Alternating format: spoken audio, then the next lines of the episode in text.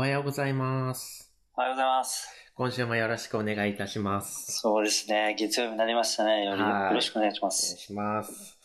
えー、今日のテーマは、えーロールモデルについて考える。そうですね。もう、ロールモデル、今日の朝の6時ぐらいに決まりましたけど、はい。これなんで、ちょっと、まあ僕もですね、ちょっとある程度答えが出せるかなと思ったけど、結局あんま出せなくて、はい、はいちょっと。失敗したなと思いながらも、なんでこのテーマにしたかっていうと、はい。ちょっとね、のっけからでかいワードが出ちゃうんですけど、あの、はいあるネットのトークテーマネタで、うん。女性リーダーってっていう話があはってですね。い。はい。で、それ聞いてると、まあこれを思ったんですけど、どうもうん。男性経営者より女性経営者の方である方がはい。利益が高いと。っおー。ていう数字がもうはっきり出てると。はまあでもこれ、あくまで相関関係で因果関係ではないんですけど、い。はい。なんか世界目から見たら、うん。生産性の高い国とかですね、企業はう、ん。女性活躍がしっかりできてるっていう話だったんですよねはい、はい。で、日本では結構、その意思決定をする経営者が、とか、まあ、経営上層部がうん。少ないと。うん。なんかそういう話だったんですよ。はい。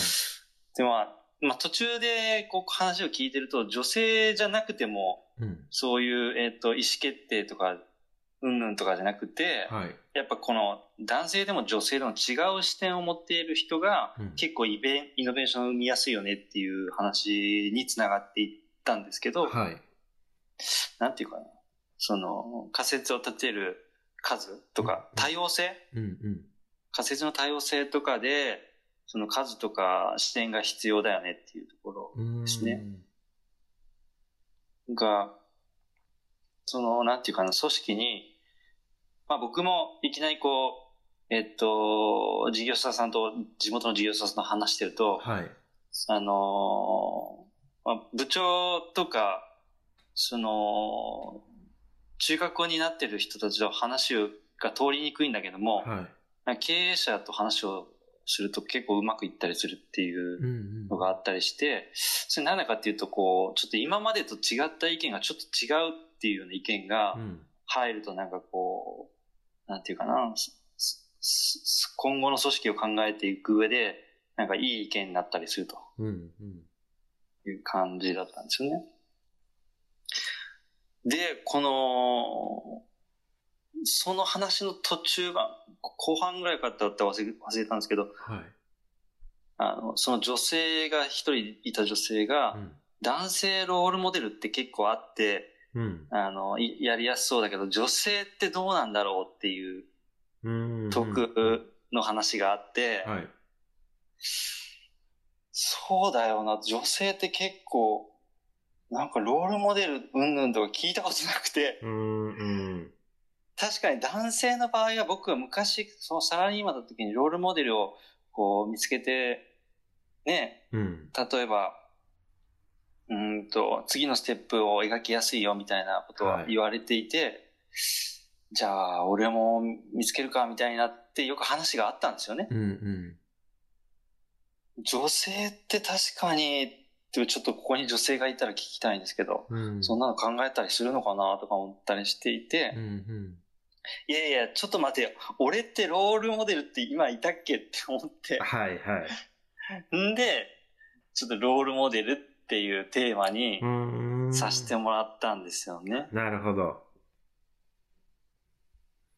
でまあちょっと全然出てこなかった目標とかそういうことですか？こういう人になりたいとか、そどういうニュアンスなんだろう？ロールモデル。ああ、ロールモデルっていうのは、その、まあ人生に仕事においても、はい。まあちょっと目標とかはい。夢とかに、はい。こう、近づくためうに、ん。なんか参考になる人うん。うん。うん。がいたらいいよね。お手本みたいな。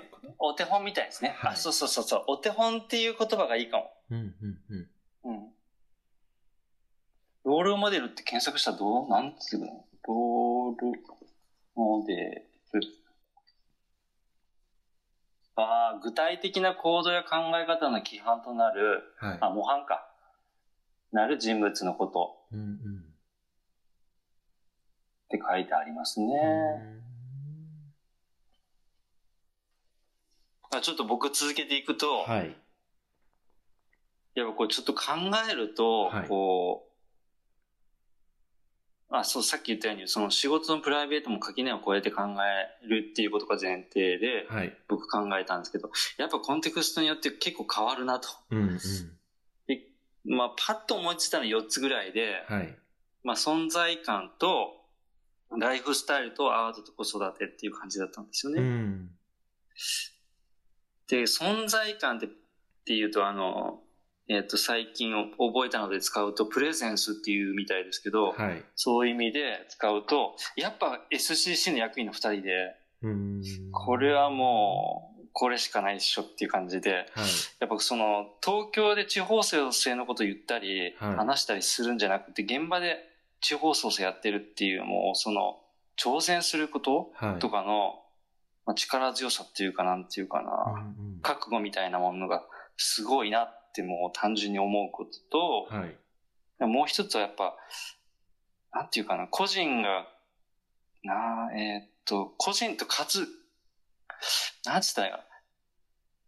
個人が活動する上で面白そうな市場を選ぶっていううんうん。ことかな。ちょちょっと具体的に言うと、やっぱその仕事も個人もその、どのマーケットでた戦うかっていうのは大事はい。だなっていうのをつくづく思っていて、うんもう近くで仕事していると。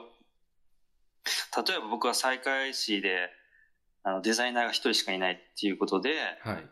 結構その、まあ田舎でデザイナー界隈って言ったらもう僕しかいないってなると、うん。もうその僕自身はもうちょ、ものすごくその成長の質とかうん。高くなるんですよね。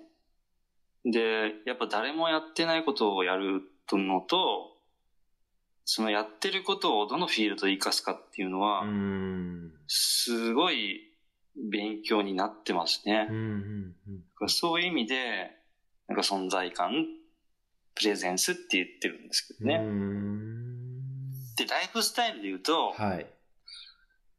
これはもう、やっぱいっぱいいて、うん。会社員地域のことをやっている近所の同級生や同世代の人っ。て書いてますけど、はい。なんか地域で言うとやっぱ消防とか消防団とかやってる、その地域の安全性を考える面とか、うんうん。く草刈りやってもらってるとか、維持管理のみたいなところとか、なんか、うん、高齢で進む僕のあの実家の方とか、あの稲刈りを手伝う人が、若い人がいるんですね。うん。そういうなんか地域の文化を守るみたいなところでやってる同級生とか同世代の人っていうのは、ちょっともうに見習うべき人だなと思っていて、うん。まあアート、アートって次書いてるけど、これは大竹新郎さんはじめいろんなアーティストって書いてるけど、はい。まあ、あの、うちの地元にある岡本さんとか、うんうん橋口倫太郎くんとかも、うん。まあそうで、その、やっぱね、アート視点だとちょっとさ、この、し仕事云々じゃないもんね。なんか、うん。うん、なんか人生とすごくこう、近い考え方っていうか、ちょっと大きなところで言うとアートっていうのが一つあって、はい。で、最後子育てって書いてあるのは、これやっぱ僕も二人子供がいて、うん。子育てしながら仕事をする。んで、こう、プライベートも充実して、毎日楽しみみたいなのをうん。考えるんですよ、絶対。真っ先に。はい。でも、なんかいないなって思って、うんうんうん。すななんか九州男児のせいなんかな、これって。思ってなんか嫁、嫁さんに任せっきりみたいなところはちょっとみんなあるのかなとか思って、まあちょっとあの都会と田舎の問題っていうのもあるかもしれないですよね。うんうん。そのケースが間近にいて、はい。ちょっとこう、参考になる人がめちゃくちゃいる場合だと僕は出てくるかもしれないけど、ここで住んでて、こう活動をやってると、なかなかいないなと。うん。そうっていうところでしたですよね。うん。なんか一個その、あのうんし前半は仕事とか、ううんん、あとまあアートとか出て、まあ子育てって結構プライベートな部分じゃないですか。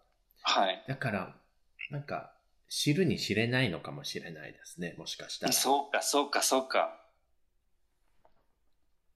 うん。確かにね。もうこの近所の狭いコミュニティだから、いその旦那さんの方の活躍は大体ある程度わかる。だ、だ、だ、だけど、はいその、その奥さんに聞いて家ではどうよっていう話になった時うんに、うん。いやもう、なん、全然家事とかしてくれんし、とかいう一方で、はい。なんか、あの、な、男性を立てるっていうか、うん。あの、その辺はもう私の仕事だからって言って割り切ってる人もいたり、うんしてまあ、ね、どうなん、ここ難しい。あのその辺を話してくれる人はいるんですよ。はい。あの、内と外みたいな。うんうん。狭いコミュニティだから、その話はなるんだけど、なかなかいないな。ねお手本とかロールモデルとか。うんねちょっと問題テーマがはい。ふわっとしすぎてた？いやいやいやいや、前もなんかところどころこういう時ありますよね。なんか誰を尊敬してますかとか目標の人いますかみたいなはいはいはいはいはたまに出て。い。うん。そっか、僕、どうだろうな。僕、まあ、いないっていうのがよくする答えなんですけどね、お手本とか。はまあ、それも山田さんのさっきのその、まあ、プライベートって結構見えないじゃないですか、人って。う んで、まあ、はいビジネスのところだと見えるから、やっぱりお手本にしようとか思うんですけど、うん。うーん、まあ、世の中にたくさんこう、直接知り合う人もいれば、メディアを通して知る人もいたりとか、まあ、この間の若手のアーティストの方とか、うん。まあ、そういう方の生き様とかやっていることを見て、自分の中で、ううんん、お手本というか、こういう、うー人生ってかっこいいな、こうなりたいなって思う反面、やっぱりう、ん。うん、成功している部分とか、外に見せられるところしか人は見せてないのかなと思っていて。そうね。やっぱり、まあ、この間なんかあの、Facebook の話もあったじゃないですか。やっぱり、あの、はい人に自慢できるとか、自分がいいと思うことしかやっぱ出さなくて。はいはいはい。でも、それだけじゃなくて、すごくね、あの、泥臭い部分とか、うん。うん、質素な部分とかもある。すごいよね。ってなった時に、じゃあ僕は誰をロールモデルにしようかなって言ったら、やっぱりいないっていうところは正直あって、うんうん。ただ、えっと、だからこそ、誰かのロールモデルとかお手本に、その瞬間瞬間慣れたらいいなっていうのは最近思っていて、おーうーん、と、例えば、うん、まあ仕事でもプライベートでも何でもいいんですけれども、うん。うん、課題を抱えていたりとか、うん悩んでいたりとかわからない時に、結構、うん、自分と同じような悩みを抱えてるのって自分だけじゃなくて周りにもたくさんいるんだなって最近思っていて、その時に、うーん、誰かが相談してくれた時に、うん。なんて言ったらいいのかな？ちょっと答えがまとまらないんだけど、まあその人にとってうんお手本になるような生き方をする。自分でロールモデルを自分で作るっていうのが、うん。うん、なんかこのテーマに無理くり入れるんだったら僕の答えの一つかなと思っててう。ーん。さすが、ちょっと違う視点が出てきた。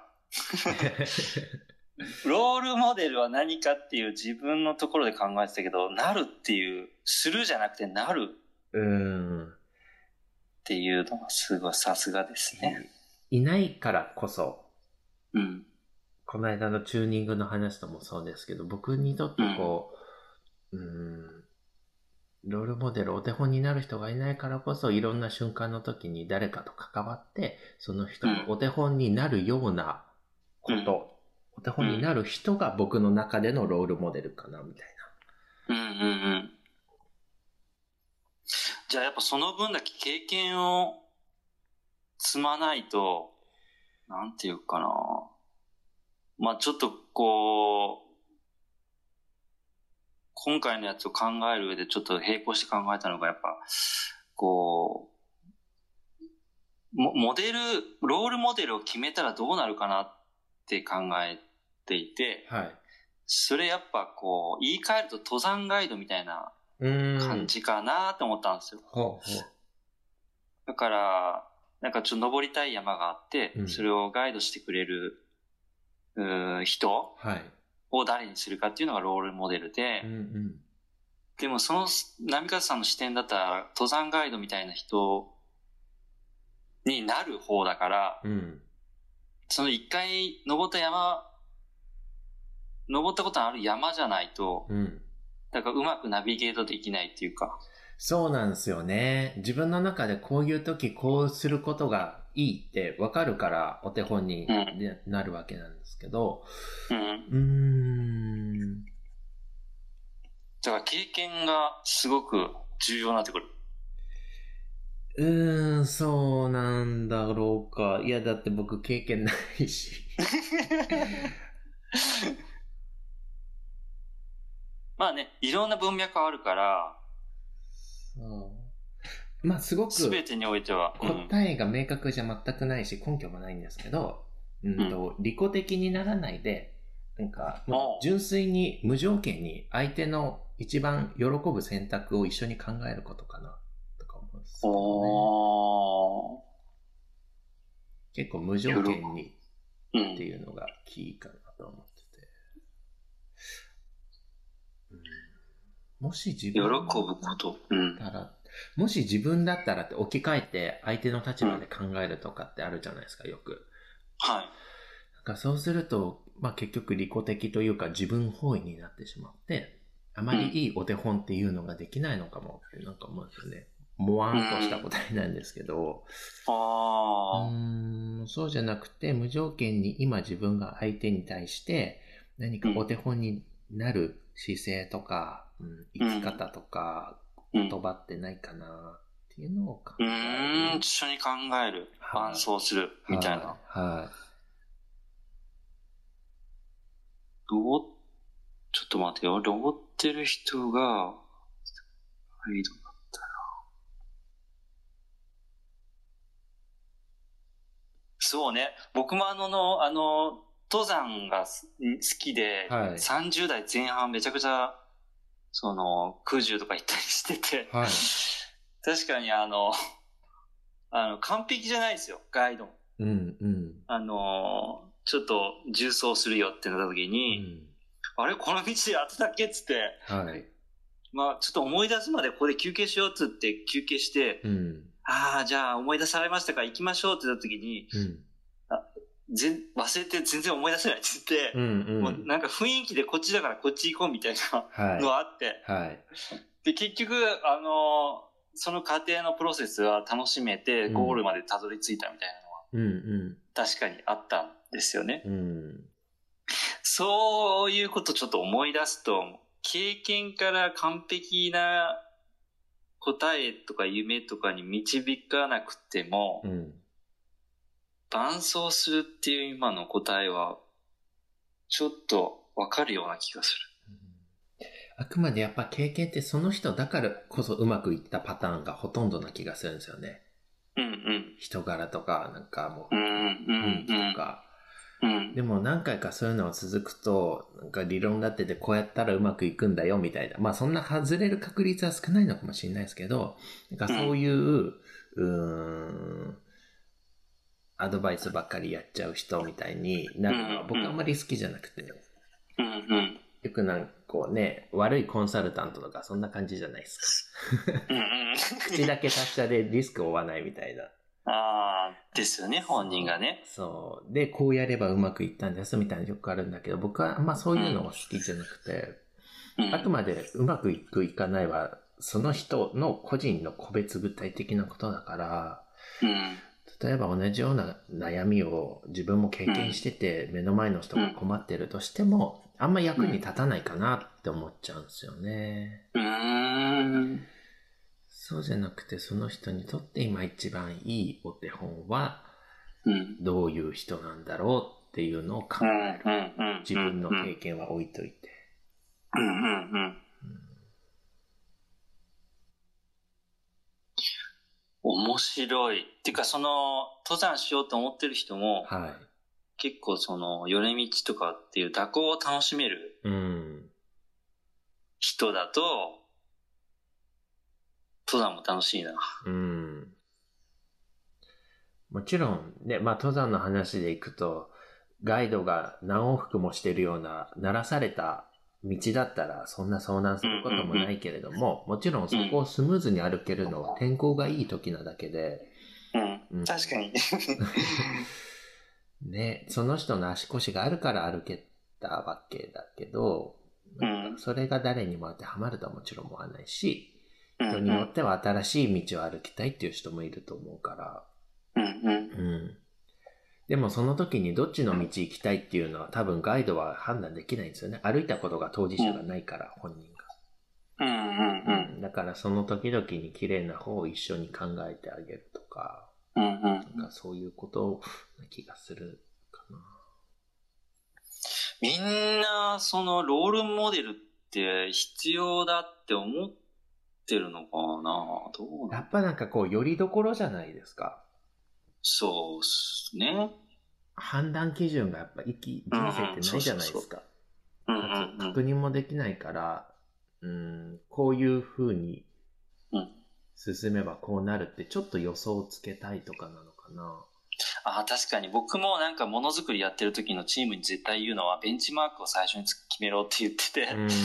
あの、もうどこでもいいから探してきて、それにちょっと、まあ水準というか基準みたいなもうんのを見つけて、それを超えるとか、ここは超えなくても他でカバーするかみたいなのが考えれるからっていう話をしてるんですよね。確かにね。まあ、学歴とか、学歴社会とかもそうかもしれないですね。出世とかも、まあ、うんロールモデル、この人の人生のプランのこの通りにやったら、まあ、同じような人生歩めるから、うん。とか。でも、文化だとそんな気はしないんですよね。あーあとは、デザイン思考とかも、デザイン経営とかももしかしたら絡むかもしれないですけど、うんうん。ベンチマーク貼ったところで、やっぱりその時と今とじゃ状況全く違うし、うん。うん、こういう風にっていうなんかふんわりしたイメージとはいいと思うんですけどね。こういう会社になるとか、うん。ただ、うん、ぱ人が違えばやることは違ってくるし、そうね。うん。こうめちゃくちゃなんか、ほんと、今、怖い時代っていうか、りうん、うん。何を基準にするみたいなところは絶対、みんな迷ってるよね。そう、文化だし、コロちゃんもあるし、うん。うん。そうね、間近で感じる人がね、たまたまいたらすごいいいんだろうけど、うん。誰もいないと、どうするってなるよね、これ。なると。いやー、いやでもその、自分がロールモデルになるっていうのは、はい。あのーめちゃくちゃ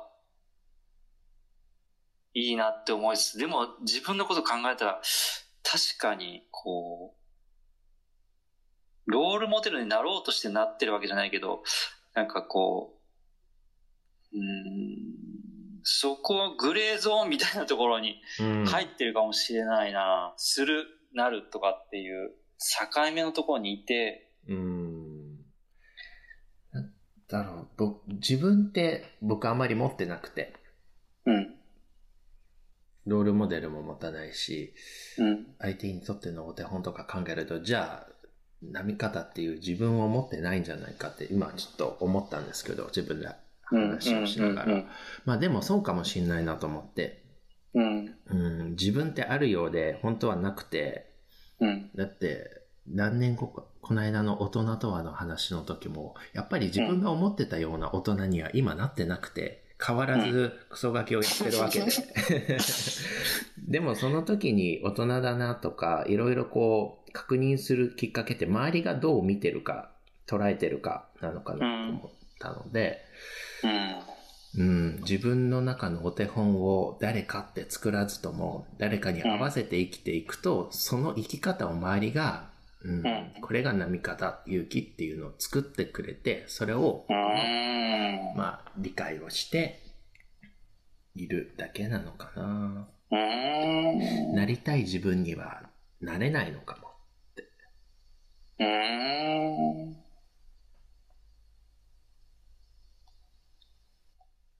いやもうあの、パッと思いついたやつがすごい深い話までいって、すごい面白かったんですけど、やっぱ今日はもう、やっぱそう視点の違いはこう、はっきり、うん、面白いとこだなって、波川さんの。うん、じゃあ僕やっぱちょっと考えてると、はい、この僕が若い時にちょっとこう、デザイナーになりたいで、はい、えー、どうしたかって言ったらやっぱか、環境もそうだったんですけど、うん、弟子師匠みたいな。はい、はい。弟子師匠があって教えてもらう人が絶対いて、うんうんで、その師匠は必ず言ってるのは、あの、手張りの話で、うん、まず言った通りにやれっていうところがあったのが、ちょっと、まあ、出発点の考えとしては僕の中にあったのかな。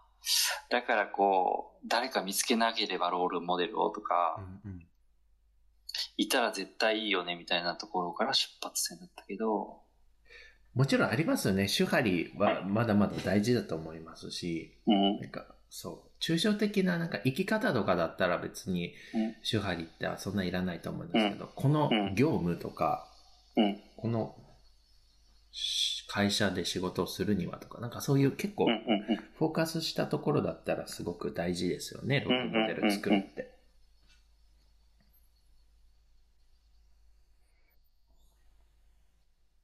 いやちょっと今日一日、はい。あの、このローロメルを、うん、女の人に聞いてみようかな。ああ、いいですね。いいと思います。今日会社みんな会うし。うん。ありがとうございました。ありがとうございました。今日も一日よろしくお願いします。よろしくお願いします。はい、失礼します。はい、失礼します。